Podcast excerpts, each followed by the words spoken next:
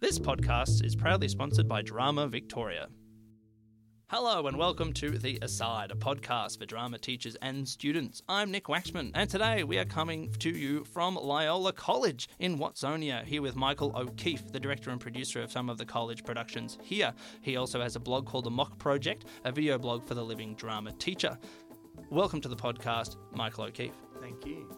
So we are up to episode 4 here. We've talked show choice, design process, creative team, and here we are for possibly the reason why we teach, our student leadership.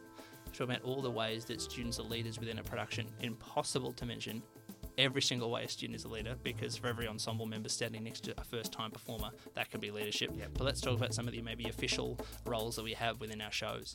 So, we've mentioned a few on previous episodes. You should listen to the previous 3 if you want to catch up. We've talked a lot about even having students sort of involved from day one with show choice and design process.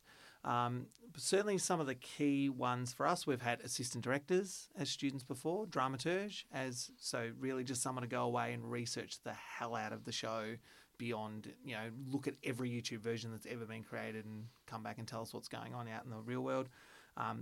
Assistant stage managers / stage managers. Does that dramaturg, does their relationship directly with you, do they speak to, we don't have that, so it's really interesting. Yeah, so it's sort of only... it sort of just evolved naturally where some students over the years have just, they're those musical theatre nerds that just love musical theatre. Nerd in the kindest possible, loved way. I'm a musical theatre nerd. Yeah, we love same. It. Yes. And so they've just gone away and sort of one year did it, and then I don't even know if we listed it in the program. It's just sort of this role of when you're at a rehearsal. And you're about to block a scene, and you might be you might ask, when you're blocking and you're creatively going through some ideas, and you go, but how are we going to do that? Because that set's on there, and we haven't done that scene change, and that person's the one to go to you. Well, actually, this is how it's meant to be done. Yeah. If you were doing it on Broadway, that's why they've done it like that. So we need to find a way around it because we don't have the money that Broadway has. So we can't do that. Can't do that. So let's see what's going to happen. Okay. So, and I guess you'd call that our stage manager. Our stage manager has a ridiculous amount of roles that they have to do. We have a stage manager student and an assistant stage manager student. Sometimes the stage manager is in year 8 and the assistant is in year 11, and sometimes the other way around. Depends on their experience. But and I think the stage manager is... it's so vital. It's if you're doing it right, the director should be handing that show over to the stage manager in production week. And there'll be, we're lucky enough here now that we're at the point where our entire creative team, except for the MD and the stage manager, are sitting in the audience watching every show. Yeah. So we don't do anything. Yeah. But we're at that point now too. It's been a long journey. I remember my first ever musical. I stood in the bio box and I tried to control everything. That's me. And I'll be running backstage, coming back up to the bio box. Crazy. But it took me a long time to work it out. And even at our school here, it took a long time to... And when we get a new director or choreographer or producer in... Go hands off. We have to go, hey, the rule at our school is you sit in the audience. Mm. So... And I think it gives the students a real sense of relief backstage. I think the stress levels drop because the director's not there yelling at them when they come off stage or questioning them. Or trying to fix a problem. Yeah. Hey, why did that happen? Or, once I ran backstage, problem was fixed before I got there. I was like, I'm such an idiot. Well, I felt stupid. I was like, Adams, of course they've got it.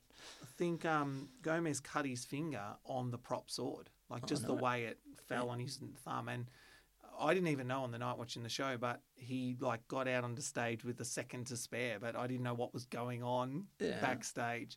But that's where student leadership steps up. If you've got the right students in the right positions backstage in key roles, then the students will deal with it themselves. Yeah, and they often deal with it really well. Because they want it to look the best. They want it to look better than we do. Yeah. So and they're totally invested in it and they care about it and they're hungry and they're working on that stage and giving it 110%. Yeah. And the student. Yeah. So yeah, stage manager, assistant stage manager, directors. We've said assistant director. Yep. Maybe tech manager. Yeah, certainly. Great. Our whole, because we can't afford it. Our whole tech team is students. Yeah. We have one person usually on mics. Because that's such a crazy... But we have a brand new tech manager that wants to change that. They want to have students running the whole thing. And hey, hands off, awesome, go for it. If we can have students managing the sound of a 28 mic musical... And it works, then do it. That would be awesome. Our lighting, although we're lucky enough to bring in a lighting designer, they don't operate it on the night. A student operates it on the night. Oh, yeah, cool. So we'll bring in that student with the designer on plot day and lighting. So the designer just plots it on the day. And so, like, you know, a week before the show or 4 days before the show, we're plotting the lighting, and that student operator is sitting with the lighting designer and learning lighting design as they go. And then maybe queuing. And they're taught how to cue. Great. And they're writing the script. They're taught what to do. And then that lighting designer we don't see again until after bump out. Mm. And so that student even knows what to do each night, to walk in, to turn the hazer on, to warm up the moving lights, to check that their computer's talking to the moving lights. They're getting real hands-on. I have no idea what they're doing. Okay. It just happens. Okay, they just happen. I'll be honest with you, we're in a similar position. We have, I wish I could say all their names, but we have a Year 8 student, Lawson, who just loves tech. Yeah. Izzy and Lawson, they just love it so much. And they would sit there all day if they could, learning from the tech manager and doing things. They run it. We had a big technical issue with one of our 5-to-8 productions where the speaker just stopped working. Yeah. And in interval, this Year 8 student is fixing. No, it was in Year 7 at the time. Took a whole, like, I helped him carry some things, but he just did it. Yeah. And I was just like, wow, this would. I'm often amazed. I should stop being amazed by these sensational students, because the students just keep growing and developing and tripling down. We have this new tech manager, Amy Norton. She won the prize at the Lyrebirds about upcoming performer, outstanding young tech. Yeah, and she said, "I want to take over the tech club."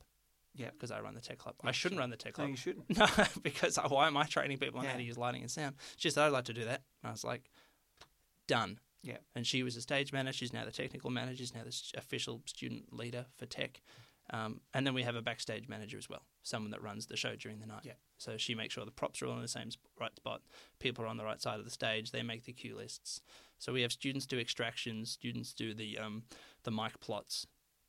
10 times better than I could do it with my 10. I guess maybe I could do it faster, but they do it more. They do it with more detail and more time and more passion. So I love it. So if you're doing your first show ever, and you're listening to this podcast perhaps as a way of learning how we do it. I did it all in 2015, and now I basically do nothing. And that's how it should work. Yeah. Front of house, you know, you can. We have a student that would be in charge of the ushers. This is a cool idea. We don't have this. Yeah, so once they're trained, so usually the producer or someone would train them in exactly what we want it to look like, and then hand that over to a student leader, and they would then meet them at 6:00 each night, talk about issues from the night before, and we hand all that over to the students, and that seems to work. Does the student organise really which ushers will be there and stuff? Is that something they're part of? The last few years, we've been lucky enough, last year, for the first time ever, we had 2 years ago was an ex-student that did that for us. So an ex-student that couldn't commit to the ongoing rehearsal regime, but could block out show week for us. So we go, great. We want you to be the front of house manager. So she did the rostering and all that sort of stuff. And then she essentially handed it over to a student, and then she just hovered, in case it was an issue. Of course. So you have, year 7, 8, 9? Like, that can be any year level. So ushers are everyone. Yeah, and normally what you can tap into there is any of your student leadership team at the school. So I'm talking like captains. House captains. Yeah, that's a great idea. Who aren't in the musical. Because 100% of our leadership team is involved in every production. Good. So that's good. We're very lucky. Yeah. Yes. Well, that would be nearly half our cast, because we've got 24, 26 leaders with a badge. Yeah. So, some of them are in the show and some aren't. And so that's how I try to tap them in if I can. Do you have drama and theatre leaders or something like that? Yeah, production? So a drama captain. Yeah. Great. And vice captain. Yeah, one captain at 12 and a vice at 11, and then a music captain at 12 and a vice at 11. Exactly the same story. Captain and leader, we call them. Although I think it should be the other way around, so I always forget. So a captain is the top and leader is the year 11. I'm like, no, but the leader is the leader and the captain of the ship. Anyway, so here's another thing. I just remembered that we do is that we have a usually assistant choreographer, or we actually call them dance captain, because that's the Broadway term. We have a dance captain. We have at least 3 dance captains. Yeah, so dance captain and a assistant vocal coach who does a student, usually year 11, 12 music student that's in the show, does all the warm-ups with the piano at the start of rehearsal. That's so great. What's great is that rehearsal night, for us, we're probably talking about rehearsals at some point in another episode, you know, we kick off at sort of 20 to 4 on a Friday night. And really, as a creative team, we don't have to step into the theatre till about 4 o'clock because they're doing all the warm-ups themselves. So. Yeah, we don't have that. We have ex-students doing that. So the Sean Donohues, the Devlin Stewarts, the people that have come to and volunteers again. Yeah. They just come and they run them. And then we have our student leaders run the warm-ups on production night. Yeah, great. We could talk about that during the production week stuff. But our student theatre leaders are just tremendous with the things that they do and the positivity they bring. We have 3 tenets for our program. So we say unconditional positive regard. Yeah. So always engaging positively with people, not just neutrally, positively. Yeah. We say no unsolicited advice. So you cannot go up to someone and offer them advice or direction without them asking you. For it, and then play hard. So to have as much fun as possible, but also to be working as hard as possible as well. We're here to do a job in many ways, and we're going to learn from this. If we're all just having fun the whole time, what's the point? Yeah. Let's come in here and make some bold choices. And the theatre leaders or the theatre captains, all about inspiring and keeping them going and running warm-ups and things like that. But we should do that. We're going to have students running their warm-ups from now on. What are we wasting time using our ex-students for? And I think for me, where you see it work, where it all gels together, for me it's always this one moment. And every year for our matinee show, I don't sit in the audience. I actually stand on a wall backstage. I say to my stage manager, I promise I will not say a word. And I just stand on the wall because I just love to watch the flow of what happens, right? Yeah.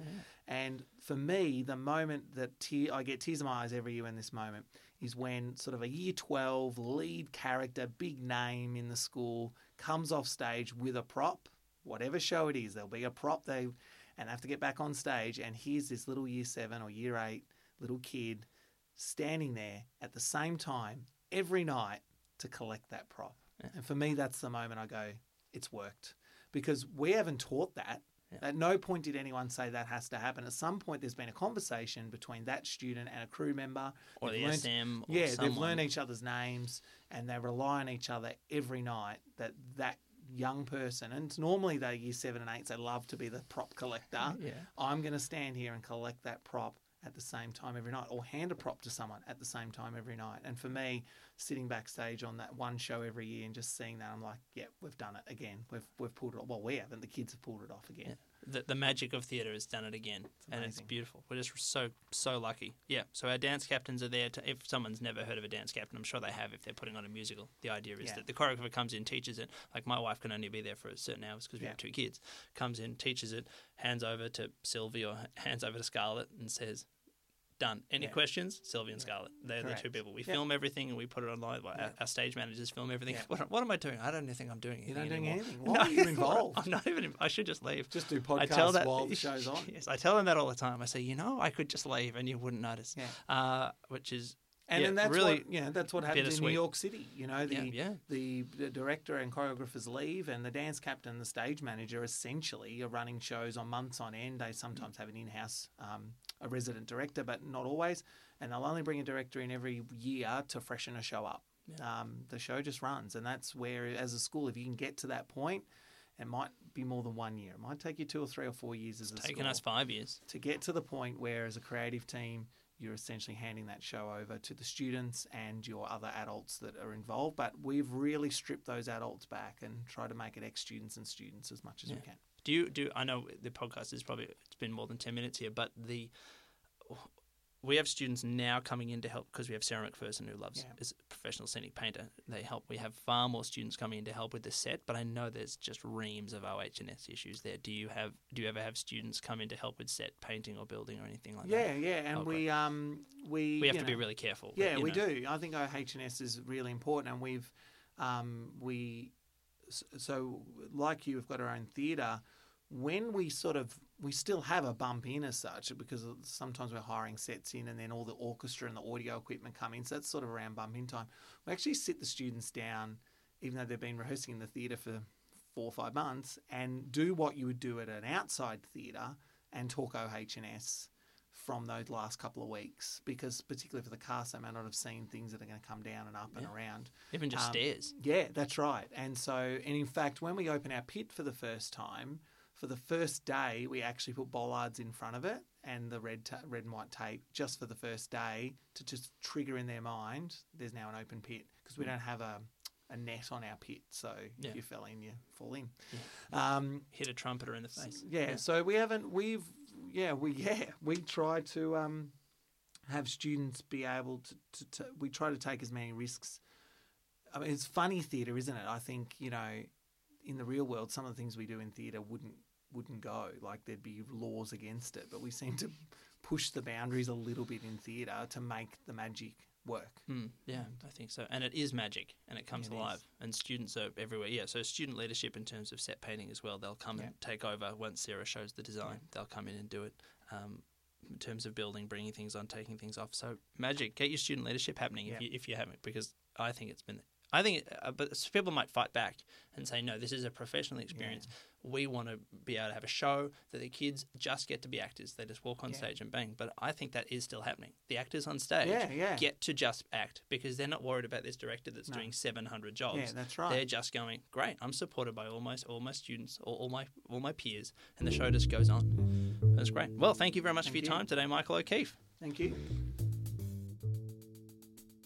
Well, that's all from us at The Aside. If you would like to keep listening, please do. We have a load of episodes in the bank, so feel free to go through those and find one that piques your interest. If you would like to ask us a question, please do not hesitate to do so. Email us at asidepodcast@outlook.com. Thank you very much to Loyola College for letting us record here. Thank you to Aaron Searle for providing the music. Thank you to Michael O'Keeffe for providing his time and experience. Thank you to Drama Victoria for their ongoing support. And of course, thank you for listening.